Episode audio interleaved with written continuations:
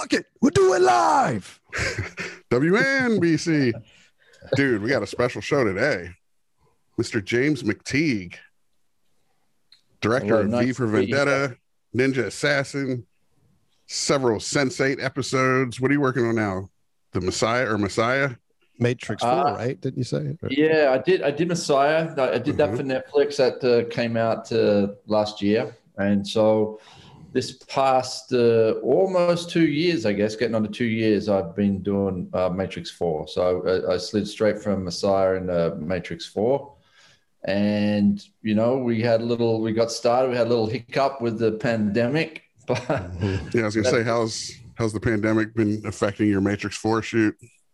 Um, we were just about to get going just as the pandemic hit. We were probably like two weeks. We uh, shot a bunch of stuff in San Francisco, you know, early in 2020, um, in the early months of 2020. And then uh, after we did the location stuff there, we were shifting to Berlin to do all the studio stuff. And uh, just as we were about to start the studio stuff, the pandemic hit. So we went down for about two months. Um, I came back to Los Angeles where I live, and then we got back up and going with a whole, you know, different set of protocols. We actually, I think, because we were one of the first larger Hollywood films to get going, we, you know, we established a whole bunch of protocols on how to shoot, and we went off and did it. So we shot in the middle of the pandemic, which was kind of Trailblazing as always on those Matrix. yeah, films. right. Huh? Yeah. There you go. Well, you know, like talking about trailblazing, the last time, uh, you know, we uh, had to go around with the Matrix, it was 9 11. Mm. So, so I, you know, You know- it's, it's kind of, you know, circular. Every time you make a Matrix, watch out for some, you know, worldwide event. That's right. that's Mr. Smith in the real Matrix trying to shut Yeah. you guys down. yeah, that's right. That's right. Absolutely right. Trying you to. blowing the lid. Yeah. But there's So- light, dark. Of course, we're not even going to pump you for spoilers, any shit like that on the Matrix. We wouldn't be so rude. But uh, you're AD on it again, right? First AD. Uh, no, I'm not. I mean, I, you know, that's, you know, I haven't done that for a long time now. what are you, know? doing on the Matrix exactly? Just uh, second unit Uh, directing? What? No, we sort of co-direct. Me and Really? uh, Nice. yeah. So it's, it's kind of nice. How, you know, like you know, we've had a long history together. You know, we did all. Of, I did the first Matrix as an AD, Right, as you pointed right. out. And I did the second and third one as an AD, and then that was when I stopped ADing. So I stopped Mhm. ADing in about 2003, I guess. And ever since then, I've been directing and you know, this is the first one that she, that uh, Lana uh, hasn't has not done with her sister Lily. So, you know, in the way that we sort of uh, did Sense8 together, where we sort of like you know co-direct, and you know, I, I guess you know in the way that the Directors Guild works, that Yeah. uh, you can't have uh, two people. Soul you know, credit, yeah. you're of the yeah, of the the same surname. So. I get a producer credit, you know, much like the way in the guys that the John Wick uh, franchise did. Mhm. But um, yeah, so that, that's what I've been doing. So it's been nice to, you know, this is, you know, doing this movie is like 23 years of my history uh, Yeah. up. It's amazing. Yeah, a crazy yeah, self-reflective time and everything. You know. oh my god you know like some days you're there like going what you know like okay you, you, just feel this um uh, this flow through everything that you've just ended up and you go wow how did i end up here doing the matrix again but you know Circle. Yeah Because people fucking love the Matrix. That's, Right. uh, yeah yeah right. There you go. Yeah. Yeah i just uh, you know I- but i had a you know like my experience of coming back was all great right? Like you know me and lana said okay you know we're going to do it. Let, let's do it. But I had this very similar experience because as an ad i worked on a star wars movie way Yeah. back when. You told us some good stories. Last time we saw you, we were having a beer or two in LA because you were attached to direct our pilot for this TV Yeah. show, The Revenger. We had under option with the Mhm. Weinsteins, and you told us a couple Star Wars stories.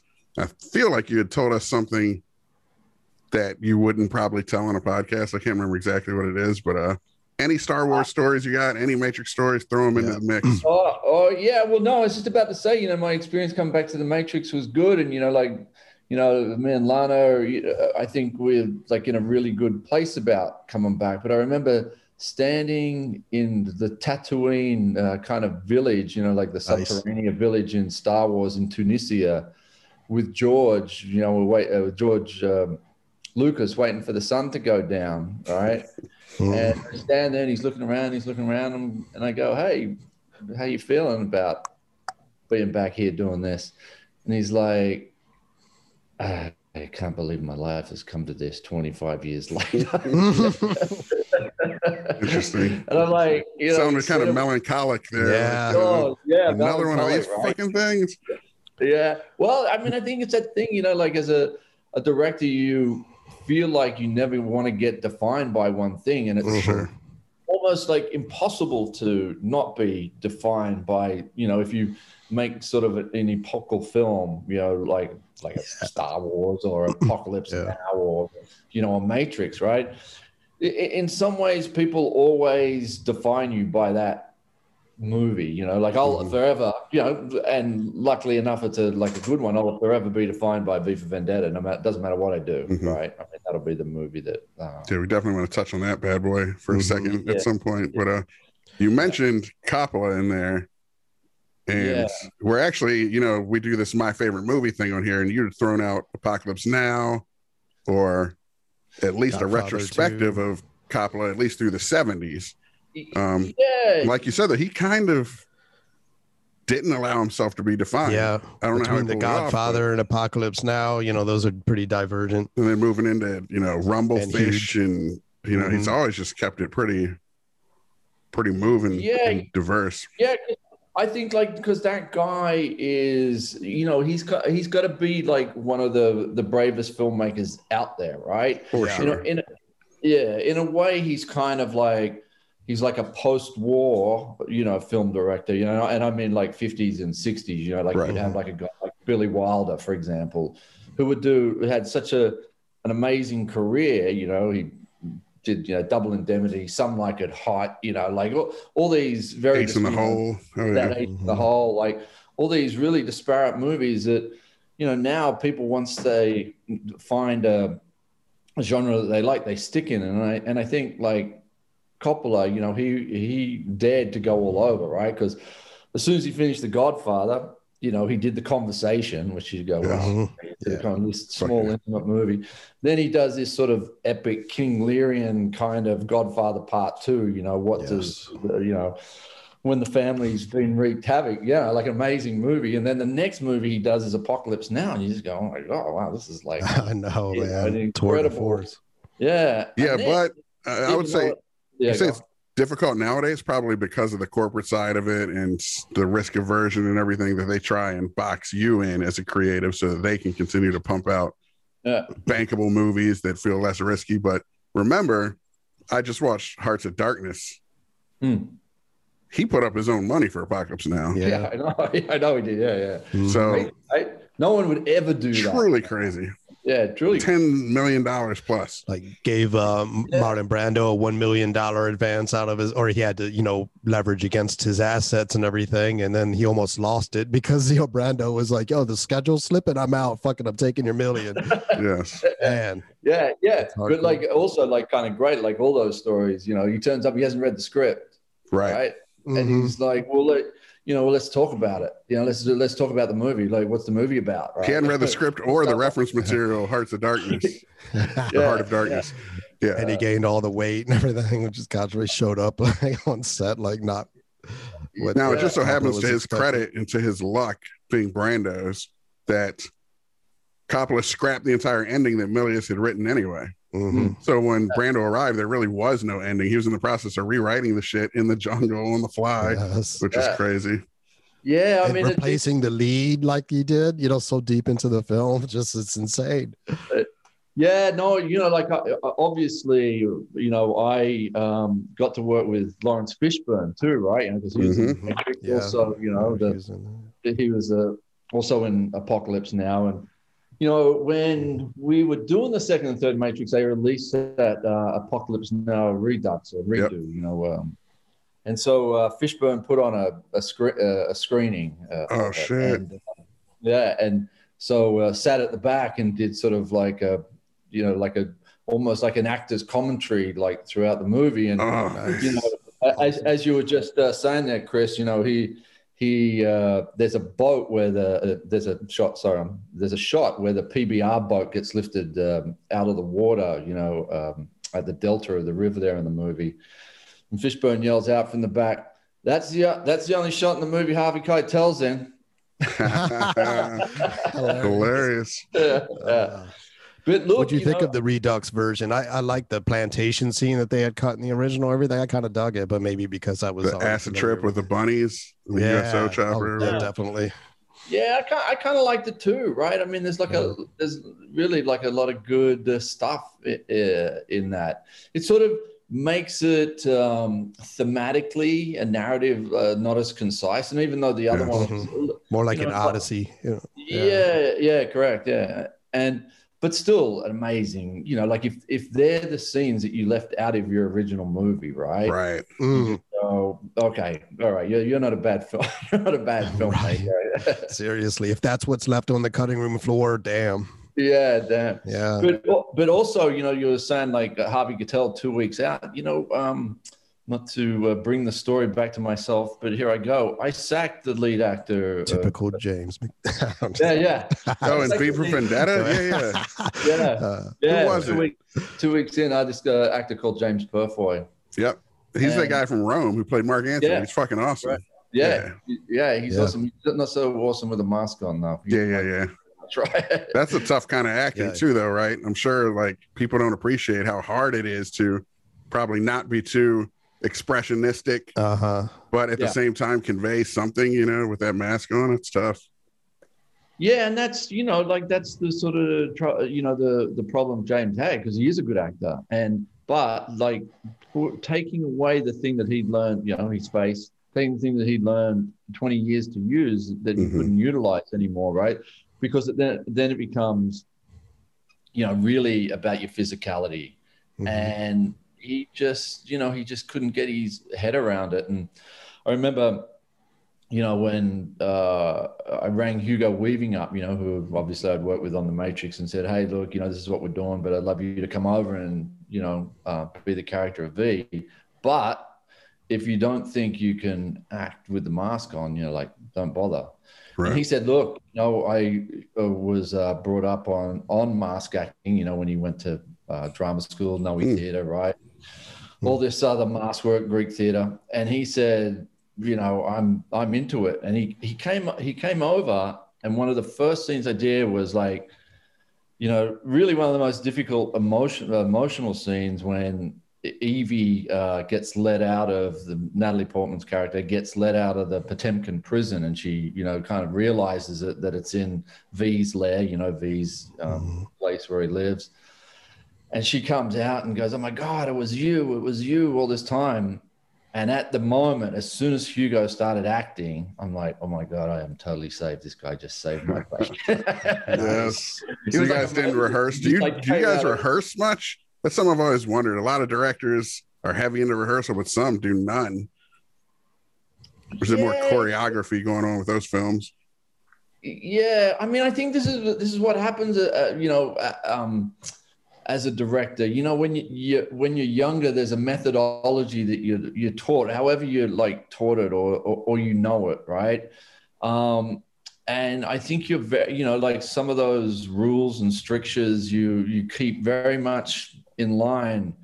And then I think as you get older, you start to let some of those things go because you know, like if you you know if you rehearse and rehearse, it it doesn't uh, it, it doesn't really work out. It it's different if you just need to block right. So you know the Right. DP and the Sure. you know the grip, uh, Logistical type stuff. Yeah. yeah logistical type stuff but you know i, I think that on uh Sense8 you know the series uh, we did for netflix you know we traveled all over the world and sometimes it just wasn't practical to Yeah. so we, would we sort of like block but then we just go okay just start shooting you know and that is also i'd have to say with the advent of digital Yes. right Yeah, you're Talk not about that all wasting the time. film. The same thing Yeah. occurred to me as you were saying yeah. that. Yeah, yeah because you know and, and it, have and- more freedom to.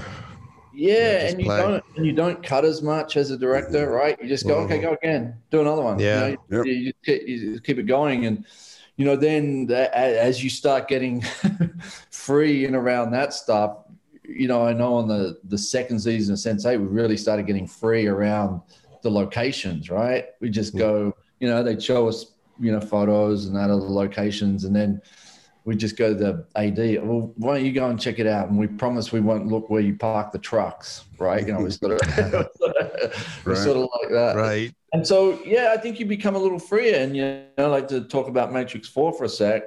You, I, we never rehearsed, to tell you the truth. We would just go, okay, you're going to be over there, and you're going to be over there. But you know, if that if that's not good, we'll just correct it on the next take. And that Mhm. and that's what you do. That is the beauty of digital, right? If you know you have to junk the first take, right? It's no big deal, Right. even if you're Mhm. shooting something at high speed, right? You know, because I remember like on the first Matrix uh, stuff, we'd shoot stuff at 150 frames, 300 frames. And there'd always be this tension, right? As you heard the film just start to go, you know, Mm, shit. Never considered that. Interesting. so you, oh my God, can you actually like, you hear know, the everyone's camera. tension, you know. And so now, you know, like you shouldn't digital, you don't care, right? Mm. No, just go, okay, do. Do another one at 300 frames. Who, who cares? Do another one at 150.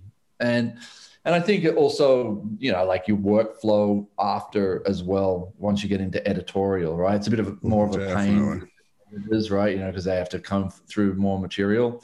Yeah. But you, you pretty much know what you want generally, you know what. And at least it's on a computer and not like actually cutting literal film. You know, that makes it easier. yeah.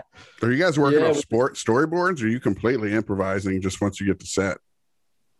Uh no, there. You know, I think a lot of you know it is in the prep, right? I mean, I think that, that is a truism of, of the film industry, right? So Mhm. you know, you take a, a a movie that has scale, you know, like like The Matrix, and you know, you have to um, do previs, and not, and I don't mean like uh, computer generated previs, but you're working out the aesthetic of the movie, right? So on this movie, on Matrix Four, you know, we probably had about. 15 artists, I guess, you know, Mhm. like concept artists, concept art, yeah. yeah, concept art. That's fun. And so, yeah, it's fun. And in the process of like working that out, as you're working that out, how does this look? What's that? You know, what's mm-hmm, that person mm-hmm, mm-hmm. doing? Where are they situated? And then to actually work out some of that concept art, you do do storyboards, you know, just so you go, oh, right. So, you know, that needs to be there. And, Mhm. you know, this piece of machinery needs to be here, and that building, you know, would be great in that street. And so, in that early process of like doing the concept art, doing some, you know, storyboard work to work out the concept art, you start cementing, you know, all that narrative in your head and and your aesthetic and you know the, your visualization of you know like what the film will be so for you know for a good part of it um, once you get to set and you shoot something once you go back to the concept art or the thumbnail storyboards you've done they're pretty close because you just now have it in your Yeah, head yeah. Internalize it. Now, Mhm. yeah. Now, having said that, the f- the first, second, and third Matrix are completely different. You know, the the whole of the first Matrix Mhm. was storyboarded because they couldn't get the you know Lana and Lily back then.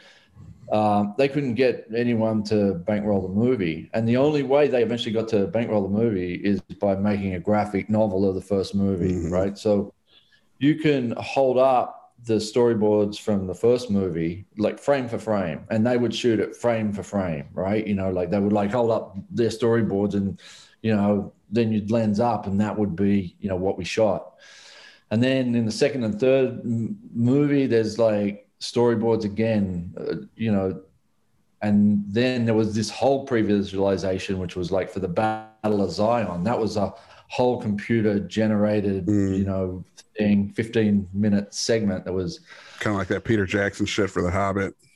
yeah correct exactly correct and so you know in the way that you know the filmmakers you know have changed over the years so uh, you know uh, so has their style of you know making movies too. So you know like now it's a you know it's a, a lot freer a lot looser. This is a much different process and you know they're just different. We're all i guess we're all different filmmakers. It's 20 years since we did those Yeah. movies. The only crazy thing about the digital too is while it gives you that freedom, it also allows a David Fincher to do 78 takes of the same thing Right. or whatever. You know what I mean? Do you guys, because that It's runs a counter too with the rehearsal of it, that you're kind of sucking eventually Yeah. the life out of the performance, you know, that you feel like the actors, I mean, even the truest pros probably only have so much mojo to put into so many takes, you know? Yeah, you know, you know, this is what I would say about that. You know, there's, it, it is no surprise to me that Fincher makes movies about serial killers, right? serial killers are about control, right? exactly. Right. sadism and control. Uh, no And- empathy for the actors. He says movies should leave scars. He, he meant on his actors. Right. Yeah, but but wh- but why, right? Like Right. this is the thing. I think as you get a little older, why you know, w- why does the process? And and I understand it when you're younger, right? Because you sort of Mhm. you know that's maybe a bit of what your genetic makeup is then and not to sound like everything gets better as you get older because it doesn't right as your body starts to shut down Right. right, So, But- Tell me about it. yeah but you know like at some point you just go why why does ma- making a film have to be miserable you know Mhm. and, and it's in the yeah some people seem to mistake effort or like the pain involved as being like of of this high value where you could view it as more the result is the Mhm. most important thing not like if it took this much extra effort or something you know like yeah it's like they make art, their art an act of attrition or something. Mhm. Yeah. yeah and i think like sometimes much you end up with a miserable film right like you know like look at mank right did you guys see mank yeah, Yeah. we just reviewed it actually yeah yeah and i don't you know i don't i, I don't know whether you guys loved it or didn't love it but no, you know, it kind of uh, fell flat for us like it just we did a double really- feature of it and the Trauma movie Honor Killing, and of the two, our favorite was Trauma's Honor Yeah. Killing. right but yeah and i'm not surprised you know because mank's like a miserable movie right Mhm. You know i mean and and it's nothing to say anything about the filmmaking to tell you the truth. It's Yeah, just right. It's kind of like you know uh, you know it's almost like you you know finch is daring you know now to go hey well i'm at least as good as orson welles when he made citizen kane right? He's kind of like i can kind of feel inferring that. I do give him props, and I did in that review of him getting this big Netflix deal. And the first thing he makes out of the gate is just some shit he wants to make for himself. Yeah. Like, good for you, you know. yeah Um, and, th- But- and that's a that's a but as an experience it might be just it, for yeah. himself, you know. Yeah. right and that's a good position to get to too right Hell yeah, certainly it's the brass Yeah. ring, man. yeah He deserves it. really is yeah and you know i don't want to you know slam david fincher but you know like some of the actors love it you know we're working with an actor you know who did uh, mindhunter and Mm-hmm. um he loved the process he's Mm. like yeah okay I'll, you know like if, if you like to act i'll do it all day long you know If Yeah, you give me for sure. if you give me 50 Right, takes, yeah. I'll, I'll do it. But you know, I I actually saw uh, a thing with Ben Affleck and Fincher, and Ben Affleck yeah, they were interviewing each other. Or uh, Affleck was interviewing Fincher, Hmm. and he's like. Yeah, that's really shit, David. I don't want to do 50 takes or 60 takes. It's like, you know. so obviously Lazy. you get pulled out on. You know, It's got to be kind of demoralizing if you're like, Mm, if everything yeah. else is blocked right and everything's perfect, you're just saying the performance isn't right, Right. 60 fucking times. I Yeah. mean, that's tough to take, man. yeah, yeah, that is tough to take. Yeah. Who was I Yeah, just but watching it? I don't think it was necessarily this uh, Heart of Darkness, but I was watching some director work in some kind of making of behind the scenes shit, and they were essentially saying they'd know what they wanted when they got it. Like they were shooting, not even knowing exactly what they wanted, and they would do all these takes over and over and over again. Man, I wish I could remember who it was because I'm pretty sure it wasn't Coppola. It was some other thing I was watching, but. The actor was like, "What do you want from me, dude?" Yeah. I don't know. Oh, it we'll was- know when we It get was there. Kubrick. Somebody was talking about Kubrick. Yeah, I was wondering think. if it was him. Yeah, uh, uh, and he was just like, "I'll know when I see it." yeah. So that puts you in a fucked up place as an actor Right. too. That you just got to keep doing stuff and throwing shit at the wall, essentially, until at some point he sees whatever magical thing resonates with him and calls cut. Yeah. But man, it's tough. Yeah, and I wouldn't be surprised if that you know that documentary or where you saw that wasn't for The Shining, right? Like he he's uh, his daughter made it, and he was hmm you know he was torturing Shelley Duvall, right? And, Right. You know I don't you know, but you know she was like he had to run around outside in the snow, and I I kind of remember going, well, I don't know what you want, and he's like, Mhm. well, you know, I'll tell you when I when I have it, right? And look, I'm I I mean, I think everyone has their process, and there's no right or wrong, right? And and I think that you know whatever you know whatever you know like kind of gets you there, right? And I don't know, and and I know some people like also like chaos too, right? I mean, Mhm, like I, mhm. you know, I've been lucky enough to be an AD and be a director, right? And you know, when I, uh, you know, when I was growing up being an AD, you know, I used to look at the first ADs before me, and like some of those guys, you know, they just specialized in humiliation, right? I mean, that's, that's, how, that's how they ran the set, right? Very military style. Yeah, very. Also, yeah, always someone they would pick on, you know, and in the same ways that directors would Mhm. as well. And I just sort of vowed to myself, if I ever got, you know, I said, no, if I ever become a first AD, I am not. That is not the way I am going to do it. Right? I am going to make a generation. I'm going to make a generational change right here. And you know, I think that was the major difference, you know, like between me and you know whoever my mentor guys were. And I'm not saying that because I work with some amazing ADs, but I was just like, all right, I'm gonna change this, and I'm not. I'm gonna be more. You know, I'm, I'm the assistant director. I'm not the assistant production uh, producer, right?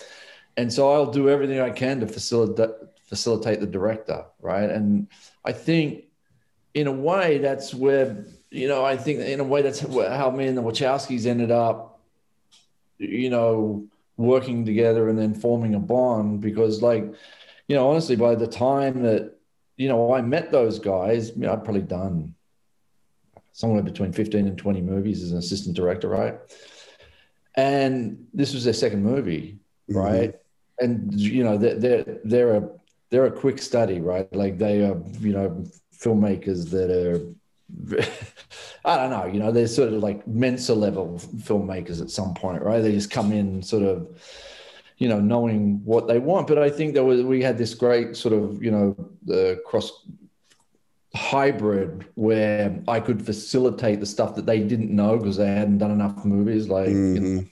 the makeup of, you know, how a film set runs. And, you know, that, those guys were, they were obviously on a path already, right? And the fact that they got, you know, 80 million bucks to Right. the Matrix for their second movie is kind of Crazy. right? You know, but um, and I and you know, like just to go back around on it, yeah, I think that a lot of those directors have passed now too. The directors who just yell and shout and Mhm. scream and humiliate all day, right? Because you know now, especially now, it's not going to be Except Joss Whedon, apparently. right? yeah, right. the last gasp, maybe, right? Enfant, Yeah. uh, yeah. L'enfant terrible, right? Yeah, I you know, remember one- think, I, think there's like you know guys like that, like Scorsese and all those guys, right? I think a lot of them were they were real hotheads, and you know, as long as your films made money, Well, just the it's- idea of the passionate auteur back then. And you look at a lot of these amazing fucking movies we have, like Michael Mann's films and Oliver Stone's films, and you hear about them being Mhm. megalomaniacs, and Yeah. you start to think megalomania might be a prerequisite or a required ingredient to make such amazing films, but yeah, I don't think Uh, that's the case. You know, I think it's just them getting away with path. I remember Yeah. we were in Johnny Depp's office and he had a dartboard with Oliver Stone's face on it. And we're like, oh shit, did you get that made after uh, being on Platoon? Platoon. And his exec said, no, actually, Oliver Stone got those made and gave them out to all of the cast and crew at the end of filming, oh, yeah, acknowledging that he had been a bit of a tyrant, you know, yeah. madman. Yeah, yeah, but you know, it's it's that thing. You know, it's it's you, sometimes you go, you know, because all those filmmakers you just mentioned make amazing films about the human condition, right? Yes. They do. They have like this insight into you know how how we are as humans, and then you go, well, how does that square away with you treating humans? You know, really? Well, that they're flawed humans as well, you know. yeah, well, Yeah. yeah. It's like it. bullies who bully other people because of the yeah their experiences or what have you. And I mean, you'll you know this, but you are just maybe more equipped, you know, personality type wise, et cetera, to handle it gracefully, but the enormous pressure a filmmaker's under, Mm. uh, a director specifically, with all the money and the you know scheduling and everything's on your shoulders to deliver on time under budget, and the again the scope of some of those films they're making are truly epic and shit. And I could see some bad days on set. Like we all have bad days in our normal lives and cubicles and shit. So to be Yeah. under that kind of pressure, you got to give some people some space and let them redeem themselves once shit is wrapped and everything. But again, like you said, at least strive to treat everybody humanely and cool and shit, you know. Mhm. Yeah, you do, and you're right. You know, like some days, you know, of course, every day isn't perfect, and of course, it's you know external forces that you know maybe you know some days m- make you not your best self. Right? That's how I Yeah. would say. Even But what you have for lunch might affect that. Yeah, yeah, right. but there's you know there's the difference between that being like your modus operandi, right? Yes. To how you make how you yeah, yeah. But look, you know, like lots of those filmmakers in the 70s that we just, you know, touched on, right? Like they made amazing movies. They were given Right. like amazing creative freedom to do, and they did really interesting stuff, right? Yes. But now you can feel the yoke, you know, the the yoke is a little bit like tight, tighter now. And, you know, unfortunately, I think, you know, we've fallen into the trap a, a- little bit, right? It's like this sort of bread and circuses thing, right? Like, do, do we all want more Marvel movies, right? Mhm. Oh, do we? I mean, how many times can I see Gotham be destroyed? I'm not, I'm not Mhm. sure, Yeah. right? How many That's more I- entertainment than art. Yeah. Yeah, how many more times can I see the origin story of a, like a superhero, right? Mhm. Right. And, and, and I know, right? Like they they feed a, they feed into a, a lot, you know, a larger thematic of what's going on in our society, especially like in the states at the moment, right? Which is, you know, the empire is falling, right? The the you know the United States empire is falling, and we need something to make us feel good, like we can still save the world, right? Mhm. in the way that the Western, you know, worked in post-war America, right? I mean, I think they're very specific American genres, you know, like those, those two things. Yeah. A Mhm. reclamation of the spirit, the American spirit or something. Yeah. Yeah, you know, a lot of it, like uh, the superhero thing, you do see tinges too of sort of like the uh, cautionary tale, the warning signs. Like you have, um, I don't know if you've seen The Boys, like Homelander. You know, the the biggest villain is like the most patriotic, like Superman type character. You know, um,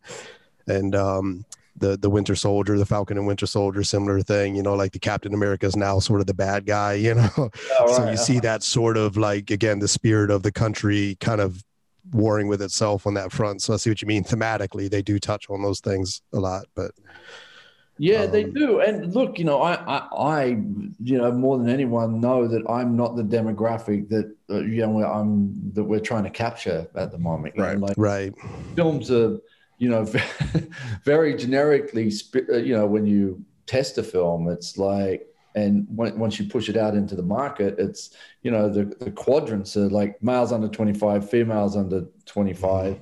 they're the And then- ones spending the money Uh, yeah, right. And then Yeah. the, re- the the two other categories are 25 and up, right? yeah And so, and the main category is still like boys under 25, still like men under 25, because Mhm. They're still the people who go back to the cinema again and again on the Yeah. same weekend on the same day who watch which it. was us at that age too you know oh yeah of it course. was- Yeah, but we were into some crazy shit, not Definitely, Fast and Furious right. movies necessarily. Yeah, yeah, you know? But uh, yeah that's true it might speak something more to the American school system and how we've sucked art Mhm, programs mhm. dry and stuff. and the know, so culture yeah the viewers just aren't as sophisticated or into interesting, compelling shit like in the 70s. You know what I mean? And even Yeah. just the counterculture of the time. You know, you're feeling the reverberations of the counterculture into the 60s. If you want to go back to Coppola and his Yeah. movies, you know, I mean, look at the end, the way it's utilized, the door song, the end, Yeah. and Apocalypse is fucking fantastic. oh But, yes you know, Yeah. if we were to be drawing from the previous generation's music, there's some Mm. good stuff, but it ain't the end. No. You know what I mean? the psychedelic aspect that infiltrated the 70s stuff, you know, which even Mm-hmm. something like the conversation, the paranoia of it almost feels like how a drug can make you feel paranoid. You know what I mean? yeah It's like it's psychedelic without the psychedelic visuals. Yeah, and I look, I I think like coming, you know, like out out of the '60s, if uh, Coppola wasn't like exactly in it, he was like pushing at the edge. You know, he was really pushing at the edges of it, right? Like Milius, right? Like uh, Milius is like he just got more right wing as he got a little older, right? Yeah, and it, you can feel that, like if uh, Coppola didn't have his uh, hands all over. Um, all over Apocalypse Now it would have been a very different movie. I don't know if you've ever read the Milius script of uh, Apocalypse Now. It's on the internet. No, I haven't I read but- Heart of Darkness, but not the script. Yeah, the- Yeah, and Yeah. seeing the Hearts of Darkness documentary, though, the big issue Coppola had with the end is that it just became this big shoot 'em up. Essentially, you know, see, Okay. Milius being somewhat right wing in his heart, even though he's progressed more that way over the Yeah. years, that you look at war as valiant, valiant, and uh, the gallantry of it, and the valiance of it, and everything, the honor like of it. Duvall's character. Yeah. Whereas a guy like Coppola is like, "Fuck war! War is hell! War's a Yeah, yeah, nightmare! yeah. You know, we're not gonna." yeah, Yeah. Yeah. that resonates with me a hell of a lot more for sure. Exactly. Yeah, no, uh, I you know I think you're absolutely right. You know, I mean that you know the the, the themes that that movie touches on, right? That that, that just doesn't that doesn't get made that movie anymore. Dude. Right? You, you can't It's a like damn shame too. yeah, you, you know like that that it's a it's a pity that a movie like that doesn't uh, uh, get made. I I do hold out hope, right? Because you know if there's one thing about streaming TV is like this is the first time in a long time where uh, they're taking a risk to make stuff, right? Because the censorship, like on TV, is you know uh, a lot looser, right? Like you know with the MPAA, you know, like we, Mhm, you know, I was just doing dubbing the other day, you know, like ADR looping with the Yeah. actors, right? You still can't like say shit and poo and Oh wee my and god. yeah, all these like ter- yeah, stupid like cocksucker, whatever, whatever it is, right? You can't say any of that in a movie. You, you have to like when you when That you is so the absurdly Slang. antiquated and Right. can't say fuck. You know, it's like it's kind of ridiculous. You could but- blow people's heads off, but you can't say cocksucker. Right. Yeah.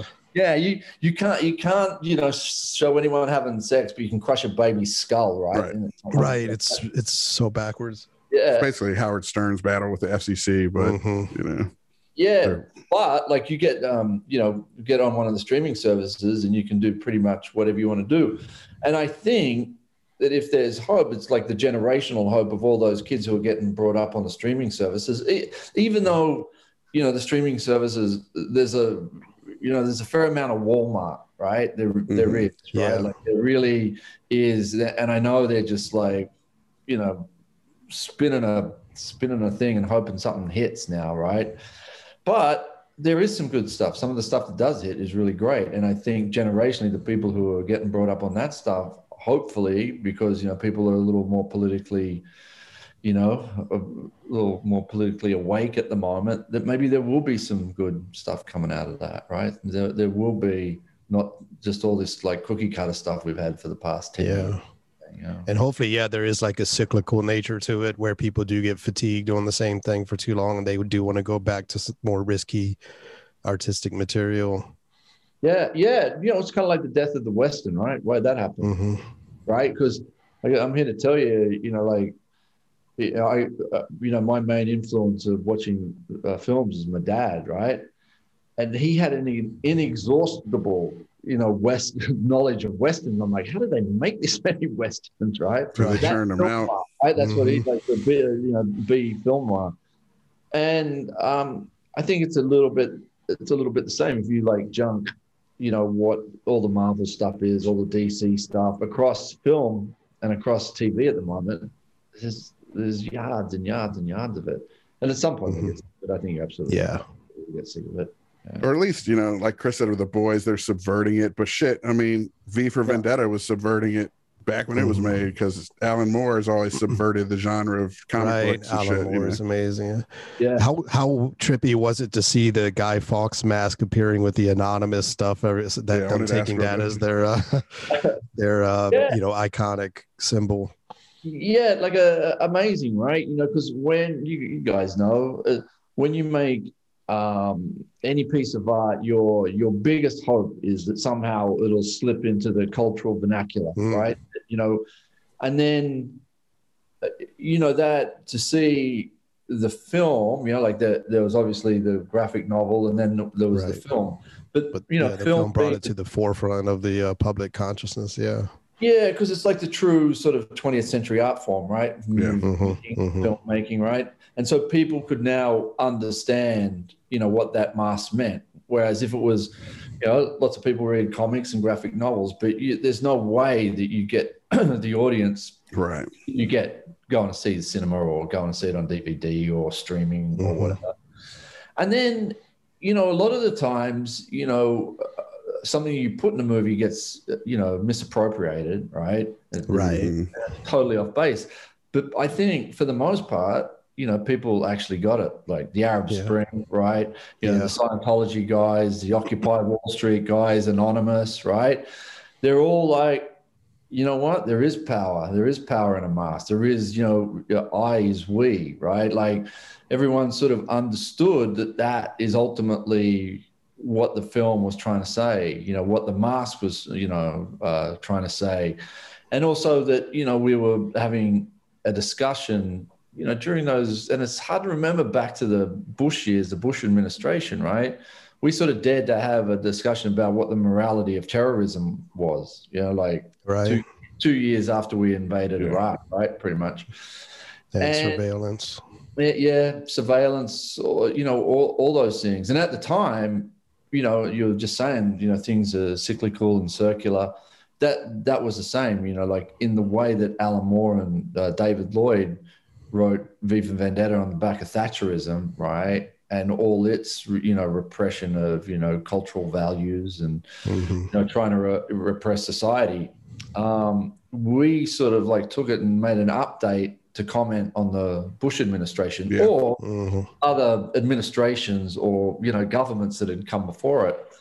And then I think that it's it's lived on in that way, right? Like the Arab Spring was like definitely Yeah.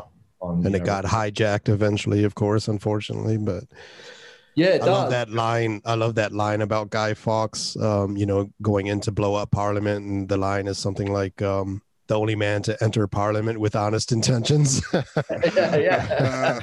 Fucking gangster. yeah, yeah, yeah, yeah. No, and but like the you know, it's like amazing that the mask is out there, you know. But uh, I tried to get my hands on one just to kick this off with the mask on. Like, Yeah. what's up? yeah, Too short Yeah. notice, but that Yeah. would be yeah. great. yeah.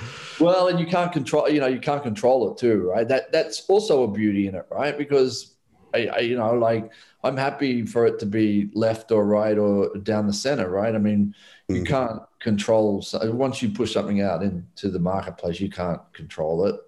But yeah, pretty amazing to see it live on like that. I'd have to say. Yeah. Jay and I came out with a feature film recently. I'm not sure if you're aware of it. Cactus Jack. It's about this neo-Nazi guy in his mom's basement, and Anonymous eventually catches, or he catches their attention because he starts a podcast down there, and he Uh-huh. builds all these enemies and acolytes and stuff. And Just and then yeah, hate. Anonymous, you know, sends a message to him that we're coming after you. You know, Oh, really? dox Oh. him. we'll send you a copy if you want to check it out. Oh, yeah. No, I, I dig but it. I can get it online somewhere. Yeah. Yeah, Yeah, it's I'll on send you a link. right now. It's Yeah. uh, very yeah. 70s. it's a movie that might not have been made. Talk about in the risky. 70s. Yeah. Very, trigger warning. But like Coppola, we made it, you know, well, I wouldn't say on our own money. We had some people pitch in, a couple investors, but we made it for like 25 grand. So Mhm. it's Oh, uh, wow. Well, it's You funny at the very end of Hearts of Darkness, Coppola, the last thing he says in that documentary is Yeah. he's talking about the advent of the eight millimeter camera that he hopes kids and everybody will get a hold of. And Yeah. it, and essentially what he's talking about is cell phones, what cell phones does for us Yeah. now, that a whole generation of non-filmmakers or whatever will pick these things up and make films and then we'll truly have an art form again. you Yeah, know? it'll be more merit based than access based. You know, Yeah. that if you Yeah. democratize it, and it's, hopefully the the people who are really doing something interesting will come to the surface, and not so much just the people who can who are able to to you know get access to that kind of Right. technology. And like our review of Mank versus Honor Killing, like Yeah. Right. more respect for the trauma film that had Yes. no resources but tried to tell the story even in this janky ass manner that it did it you know Yeah. with the bad acting and all Yeah. the issues that come with that it's almost more endearing as a but it's more endearing sometimes. it's kind of more impressive it's more of a you know that's why people love that movie american movie of wisconsin's own mark borchardt trying to make his film you know it's just like there's something to be said for somebody trying to express themselves through this medium, but they're not a David Fincher, this technical wizard, you know. Yeah. Who- Well, I, I, I, you know, you bring up a salient point, right? Is like you can give a whole bunch of people like the hardware, right? But you have to be able to tell a story. I mean, uh, and that's ultimately what it, you know, comes down to. right.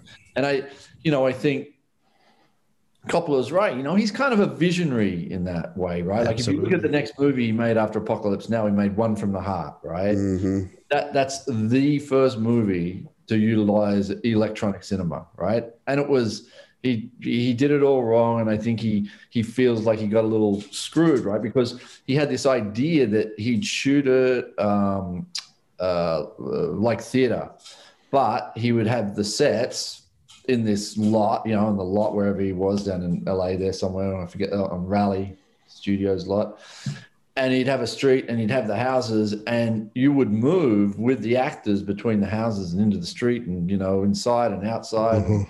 And i think vittorio storaro you know as they got like three days before they went to shoot he's like i can't do i can't light all this you know i can't light it all and perfect you know Yeah. and so I and I think it's sort of you know, and then it became this sort of grand folly. But uh, you know, you you have to admire that guy. He takes Right. after chance, Yeah. chance, right? I mean, that's something to really admire. And you know, and and then you know, so he he has a failure, and what's the next thing he does? The next thing he does is like the outsiders and rumblefish. Yes. You just go, Some what- Great shit. Yeah. which are great and Love especially kind of interesting where the outsiders is so much more normatively made than Yeah. rumblefish which is pretty experimental actually in some of the shit it does and beautiful just a visual trip but uh even Yeah. in the stuff like the outsiders he is old school in that sense one of the beautiful things i love about apocalypse now that gives it this feeling of this just treacherous odyssey and time passing and the humidity and heat of it and everything is the way he transitions using dissolves. Like who the fuck uses dissolves anymore? Hardly anyone. Right. But for that languid pace down the river and this journey, Yeah, it's just the perfect you in way to Yeah. artistically. And he would do a lot of that shit even in Bram Stoker in camera, Yeah. old school editing in camera, like it was Yep. some DW Griffith shit or something. It's crazy. He's a true Yeah. artist, man. Yeah, and you know, like you know, I worked with the you know Reeves Keanu a bit. He, he you know he loved working on Oh man, I bet. yeah Dracula, right? That movie's crazy, dude. It's got some weird things about it, but man, he took a fucking swing, you know? Yeah, well, that was his sort of comeback, right? Because Yeah. he's been like doing money for cash, right? Because I think he was like super broke, and you know, I think he did Jack, you know, like Yeah. or just stuff like that. But uh, you know, like just to go back to Apocalypse Now, right? Like if you look at that movie and you string the vignettes like together that make up that movie and that journey down the river, it's just like one amazing sequence followed by an amazing set piece followed by an amazing sequence. Yeah. Insanity. Yeah, you just go, wow, that and you know, that is like hard to do and you like know all those characters intimately. Even like, you know, Duvall who comes across like as Kilgore, right? Like he does like this amazing thing nearly with, you know, or with nearly all the characters where he, gi- he gives them all a very intimate personal scene before you realize what their larger, you know, position in the overall narrative is, right? So you Mhm, get this kind of like Set up the character a bit. Yeah. yeah, yeah, it's kind of nice, you know, like with the chief on the boat and Mr. Clean, the Fishburne character, and the crazy Mhm. acid kid. What's his, uh, you know, the Yeah. Sam Bottoms, I think. The, Yep, the Sam Bottoms is the guy. I'm trying to remember the name of the character. Anyway, you know, like he's like taking acid and surfing off the back of Totally. the boat. And, you know, he makes it all believable and you know, like smooth. And that kind of voiceover narrative is, you know, it, it's it's pretty compelling. I'd have Mhm. to say that's Yeah. hard. That's hard to do, right? You know, like if you take a film like Blade Runner, right? Yeah, we just discussed that exact subject recently Oh, too on the yeah. podcast. Yeah. Yeah, Well, to me, it falls down to whether voiceover? whether it's color or play by play. The Yeah. voiceover, you know, if it's color, it's so much more immersive and and it serves something. Whereas if it's play by play, it's not as interesting to me. You know, yeah, yeah. it's a delicate thing. Yeah. Yeah, you know, it's a, delicate thing. You know, it's the total objective subjective thing, right? That you always get into in filmmaking, Mm-hmm. Yeah. right? You know, like Yeah. what you know what you know what's your position as the filmmaker, right? Like are you in it, you're out of it, you're observing it, you're inside it, you know, all those you know decisions that you make. How You know, literary it feels, or you know, immediate. Yeah. Pretentious, he talked about as well. He said Uh-huh. that's the worst thing for a filmmaker is you you want to be accomplishing these things and saying these things to your film, but the last thing you want to be is pretentious. Mhm. Yeah. And he says, and you make all these films, and then eventually you're like, fuck it. I'm gonna just do what I want to do. And if it comes out pretentious, fuck everybody. Yeah. you know? Right. So and with a film like that, you especially have to be careful. But Yeah. Chris and I, we have this thing we discovered years ago. And Mm. this apologies to our mom. She complains how much I cuss on this podcast, but we're like, you can be as pretentious as you want to be, so long as you pepper it with some shits and fucks. Like it's the Bukowski trick, you know. All right. Uh, Yeah. Apocalypse Now does that. It's pretentious, but it has enough shits and fucks in it for sure. You know. Yeah. Yeah, and it has enough, you know, like yes, it has uh, has enough like character, like characters that just keep you going in the journey. Yes. It is like the Odyssey in a way, right? Like you're saying. Very much. you know, and you know, by the time by the time you get to like Dennis Hopper up the river at the compound, right? Yes. so you buy you buy in. I mean, like if you had that in another movie, you go, come on, what, what, what? Yes. And But it's you know, earned like, it. It's earned it by that point. Yeah. This, this We've all sense of gone mad by that point. It's kind of like Yeah. it needs it at that The point. That expression dream, of you know, madness. yeah. And Yeah. I, I tell you, I tell you what is like an amazing also in that movie, which is an amazing um, thing in films generally is the music, right? I mean, Yeah. that is like some, Like you said, the end, as Jay mentioned, and then of like Flight of the Valkyries and stuff, of course. And well, look at the you know, a lot of films, iconic what it did for techno music. I got friends Right. who became techno fans from Yeah. that that film. You know. yeah, and it, you know, it, it is one, you know, it is one of like the the true joys. Like we're in the middle of the music at the moment, but you know, the our composer is uh, Tom Tykwer, you know, the guy who, who the director who does, you know, Run Lola Run and Oh yeah, yeah, totally. the you know and the international and all That's how you pronounce his name. All right. yeah and um you know like that you know run Lola run was also one of the first Yeah. like you know to really utilize techno right like you guys were just saying Propulsive. Yeah. yeah and you know and music is you know like as you know you guys know you're filmmakers like you can feel like you go oh my god this scene oh my god what, how did i what, i did everything wrong. And then you put a piece of music to it hmm. you go oh my god i'm a genius. I, I hmm. like that. you know and so you know like to do the music at the moment like with tom you know he just like hears things as a musician that i i, I i'm like how do you hear that? I, I you know i've made a lot of movies with a lot of music but he just has like this ear. You just go, oh my god. He's always is the cool collaborative aspect of film that if you are operating at a certain level, if you get to that level that you're at, you're working with amazing artists as collaborators, you know?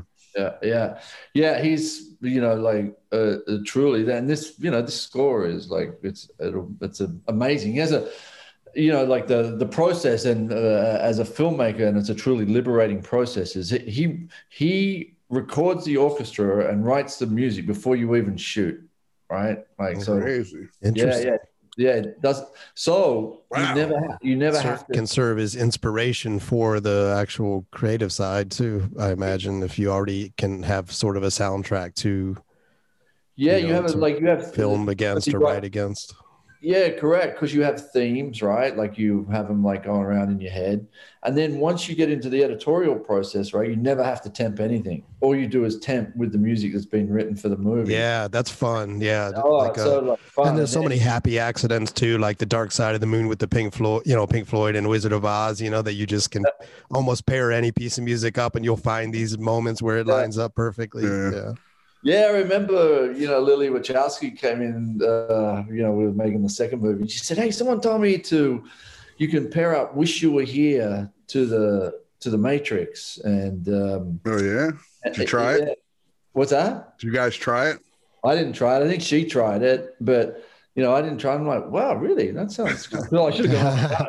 it seems like that album you can pretty much pair anything. Well, like you said, just all the yeah, yeah, right. Find it. anything in the synergistic, happy accidents abound. You know what I'm saying? Yes. Yeah. Yeah. Well, if if if if something's popping with you know stuff Right. happening throughout, you know, it's almost like guaranteed. Rhythms match up, you know? Mm-hmm. Yeah, you I don't know, know. yeah. Yeah, Go on, sorry.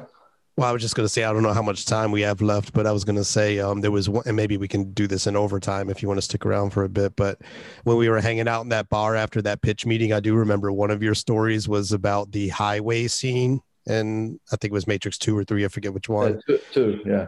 Yeah, where you had this moment, like this oh shit moment. D- Yeah. Do you remember? Yeah. Do you want to tell that story for our audience? Tell that story. I got another beer ready.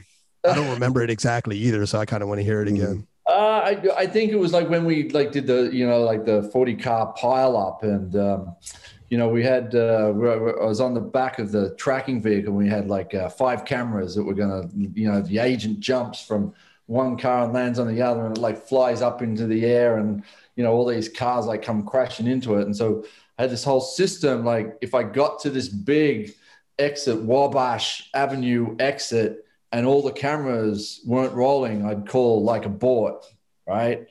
And so we were shooting all high speed, and there's like you know people all over the back of the training vehicles, and we start to roll, and all the stunt guys are in there, and there's all the pyrotechnic all loaded up in the cars to jack the cars up in the air and make them flip and fly and catch on fire and that. And then you know we're we're going down, and one camera rolls, and the other camera rolls, and I'm looking up at the sign coming up, and the third camera rolls, and then one camera goes not rolling. And then the other camera goes, not rolling. And then I go, and everything's in motion. Everyone aboard. And then, you know, I never forget, you know, like we come screaming to the halt and we'd been pulling the car, the car that was going to flip up into the air with this cable. And they snapped the cable between the tracking vehicle and the, the car without the engine. And the cable starts whipping all over the place. And everyone, careful with that. Mm. yeah, everyone like comes to this stop and everyone's like good.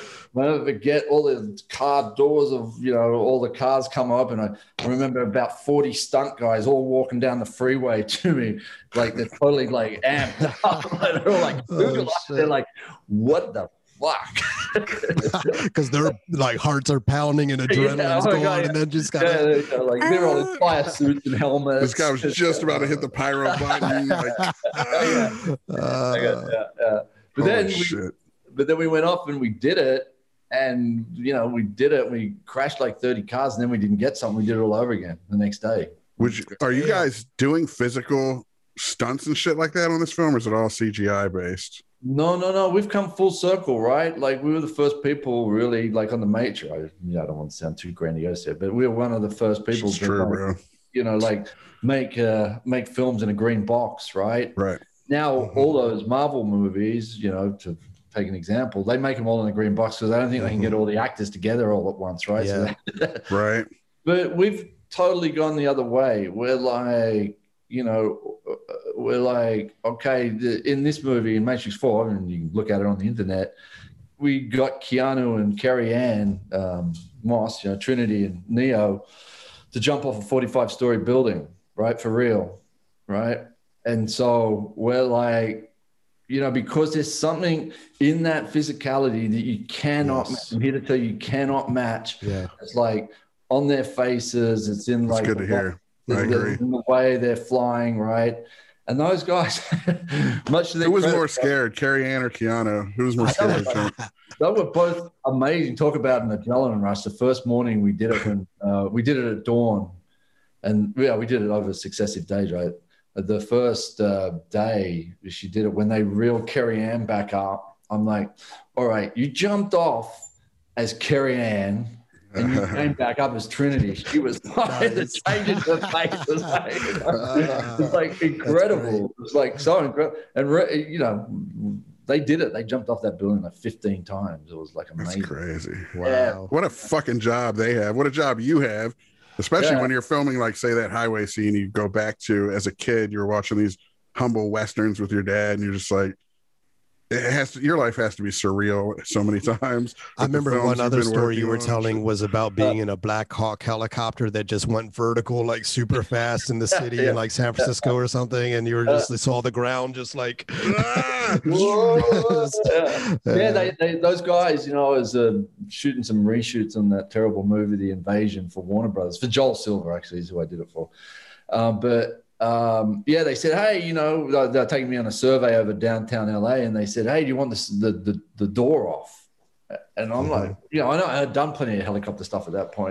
And I'm like, yeah, yeah, take the door off, sure, yeah. And so I'm like in this little jump seat. But you know, usually you have like a piece of, you know, like plexiglass or something between you and the ground. But as soon as the ground starts disappearing, and you know, like the you know, like the thump of those Yes.